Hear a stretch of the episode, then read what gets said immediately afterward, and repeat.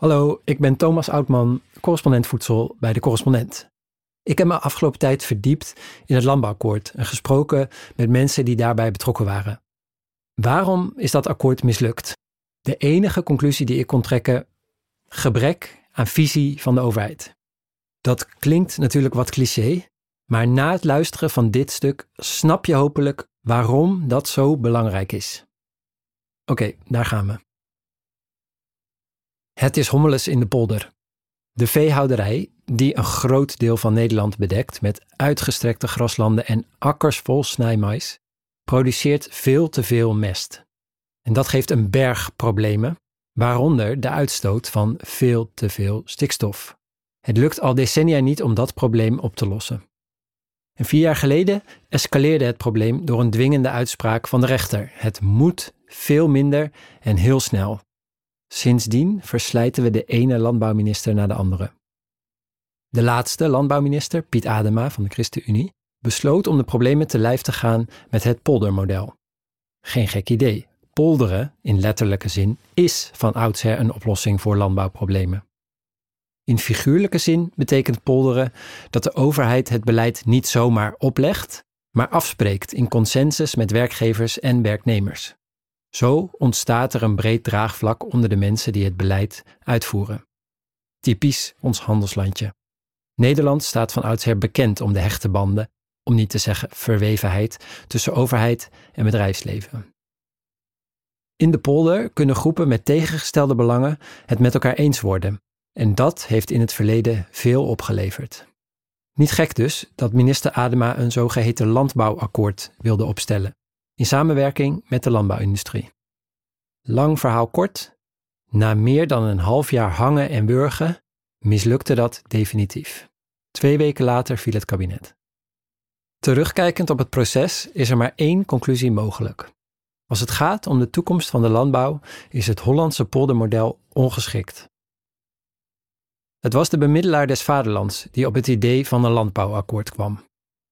Toen de boerenprotesten op zijn hevigst waren, werd Johan Remkes als redder ingevlogen.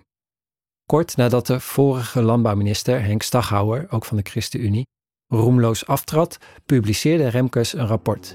Daarin stonden, naast een hele lijst concrete suggesties, twee dringende adviezen aan de overheid. 1. Formuleer een visie op de Nederlandse landbouw. 2.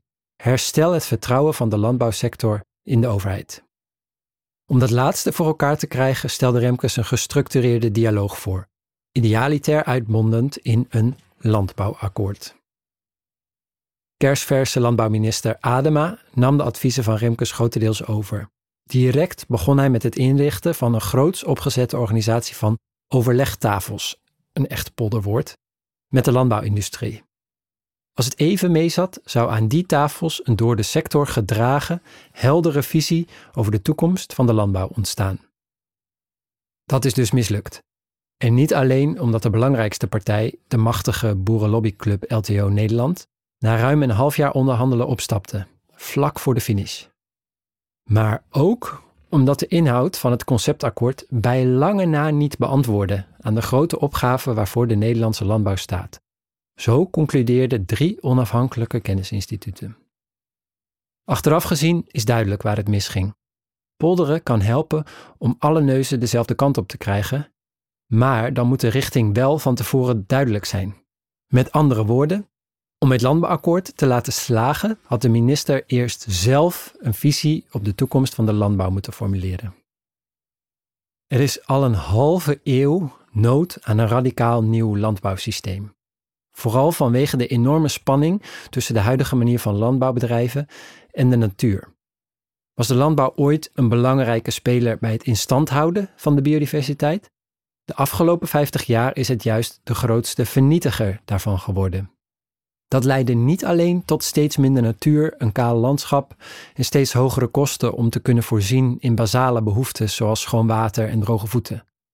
Het werd eveneens een bedreiging voor de landbouw zelf, omdat droge zomers ook voor boeren een steeds groter probleem worden. En nu de natuur in en op weilanden en akkers verdwijnt, ook de bodemvruchtbaarheid verslechtert. Het is daarom vanzelfsprekend dat de landbouw moet verduurzamen. Dat de veeteelt het grootste probleem is, is ook wel duidelijk. Veehouderijen zijn niet alleen verreweg de grootste grondgebruikers, maar ook de bron van de meeste stikstofuitstoot. De logische oplossing is dus minder vee. Maar de vraag is hoe en hoeveel minder vee. En is dat de enige oplossing of kunnen boeren ook kiezen voor innovatieve stallen met minder stikstofuitstoot? Blijven er gebieden waar intensieve veeteelt wel kan plaatsvinden? En wat gaan we dan doen op de plekken die vrijkomen, omdat we daar geen veeteelt meer willen? Dit zijn geen technische details, maar fundamentele vragen die het Nederlandse landschap, onze omgang met dieren en de voedselzekerheid bepalen. Bodem voor een visie. En dat zag Remkes ook.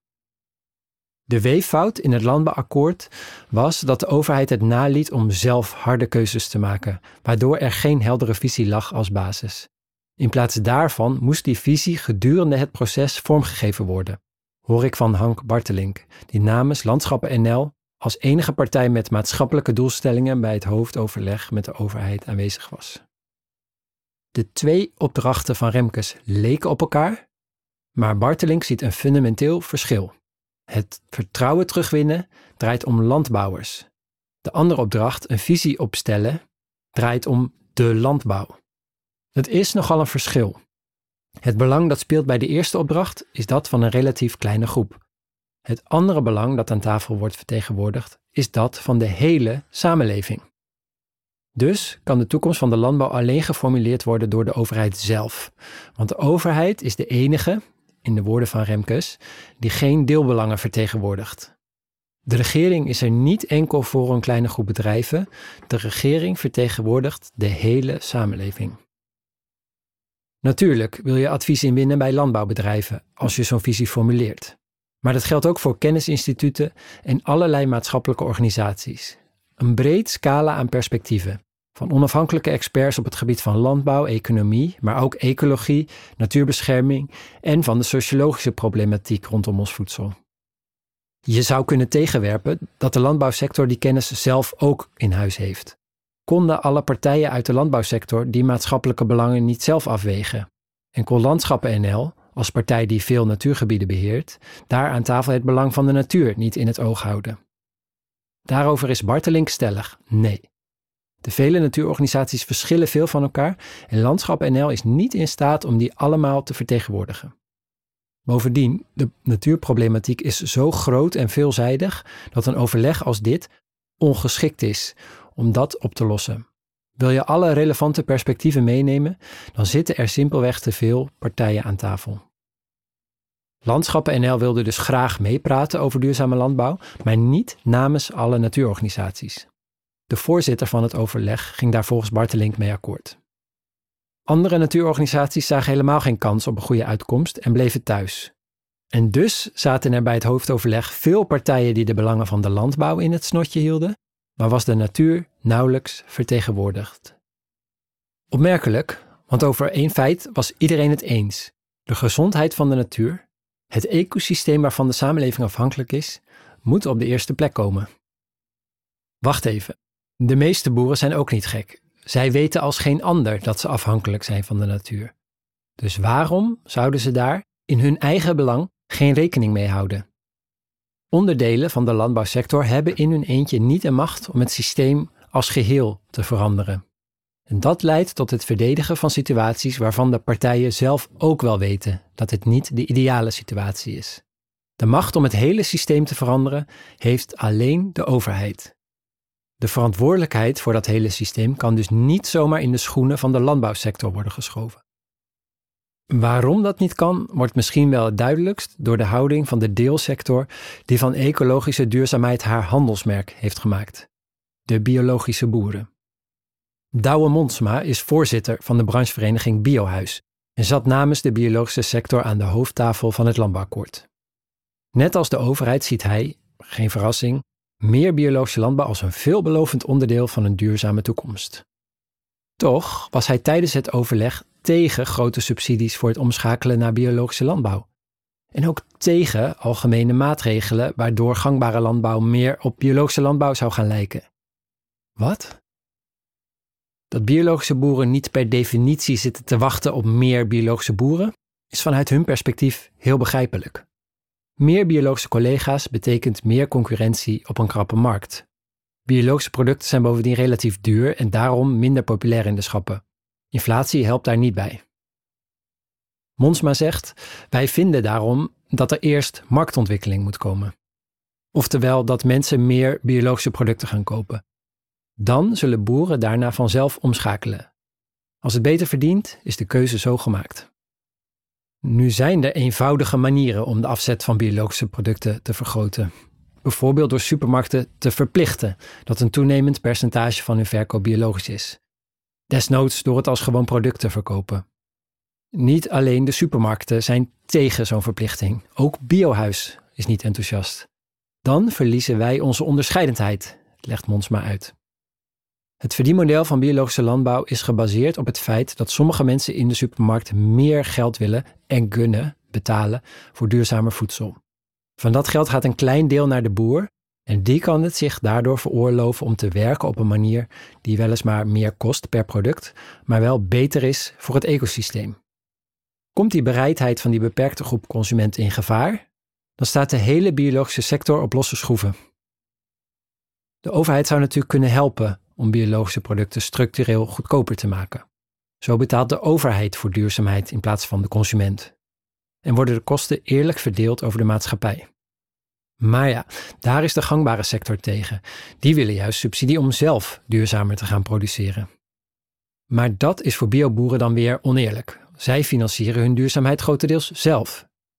Als alle gangbare boeren ook zo duurzaam worden, dan verdwijnt de onderscheidendheid van de biologische producten de reden waarom boeren er nu meer voor krijgen. Zo wordt dus hun huidige verdienmodel om zeep geholpen, zonder dat duidelijk is wat daarvoor in de plaats komt. De worsteling met het stimuleren van biologische landbouw, terwijl niemand er echt op tegen kan zijn, laat goed zien waarom dat polderen niet werkt. De enige optie die overbleef, waarmee alle partijen konden instemmen, dan maar blijven bij het huidige systeem, waarin ecologisch echt duurzame landbouw niet meer wordt dan de niche die het nu is. Kortom, het is te makkelijk om de boerenorganisaties de schuld te geven van de mislukking van het landbouwakkoord. Alle boeren, ook de relatief duurzame, zitten gevangen in het huidige systeem. Dat besef is essentieel. Niet alleen voor de biologische landbouw, maar voor de verdere verduurzaming van het hele landbouwsysteem. Heeft minister Adema het landbouwakkoord dan simpelweg verkeerd georganiseerd? Hank Bartelink van Landschap NL is de eerste om te erkennen dat de minister van Landbouw wel in een heel lastig parket zat, gezien de politieke realiteit. Het had vast beter gekund, maar er was simpelweg geen tijd voor de minister om eerst eens rustig met een grote groep experts de toekomst van de landbouw te ontwerpen, om pas daarna met concrete doelen naar de industrie te stappen en het vertrouwen in de overheid te herstellen. Dit is de grote uitdaging voor het volgende kabinet de tijd vinden om een coherente visie op de landbouw van de toekomst te formuleren, met concrete en heldere doelen, zodat de landbouwindustrie weet welke kant de neuzen op moeten. Dan is het daarna tijd om te polderen. De correspondent bestaat tien jaar. Al tien jaar maken wij journalistiek voorbij de waan van de dag. Journalistiek die niet polariseert, maar perspectief biedt die geen ophef najaagt, maar oplossingen zoekt.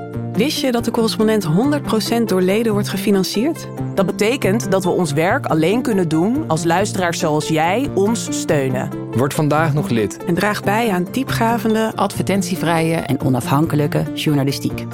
Ga naar decorrespondent.nl en word lid.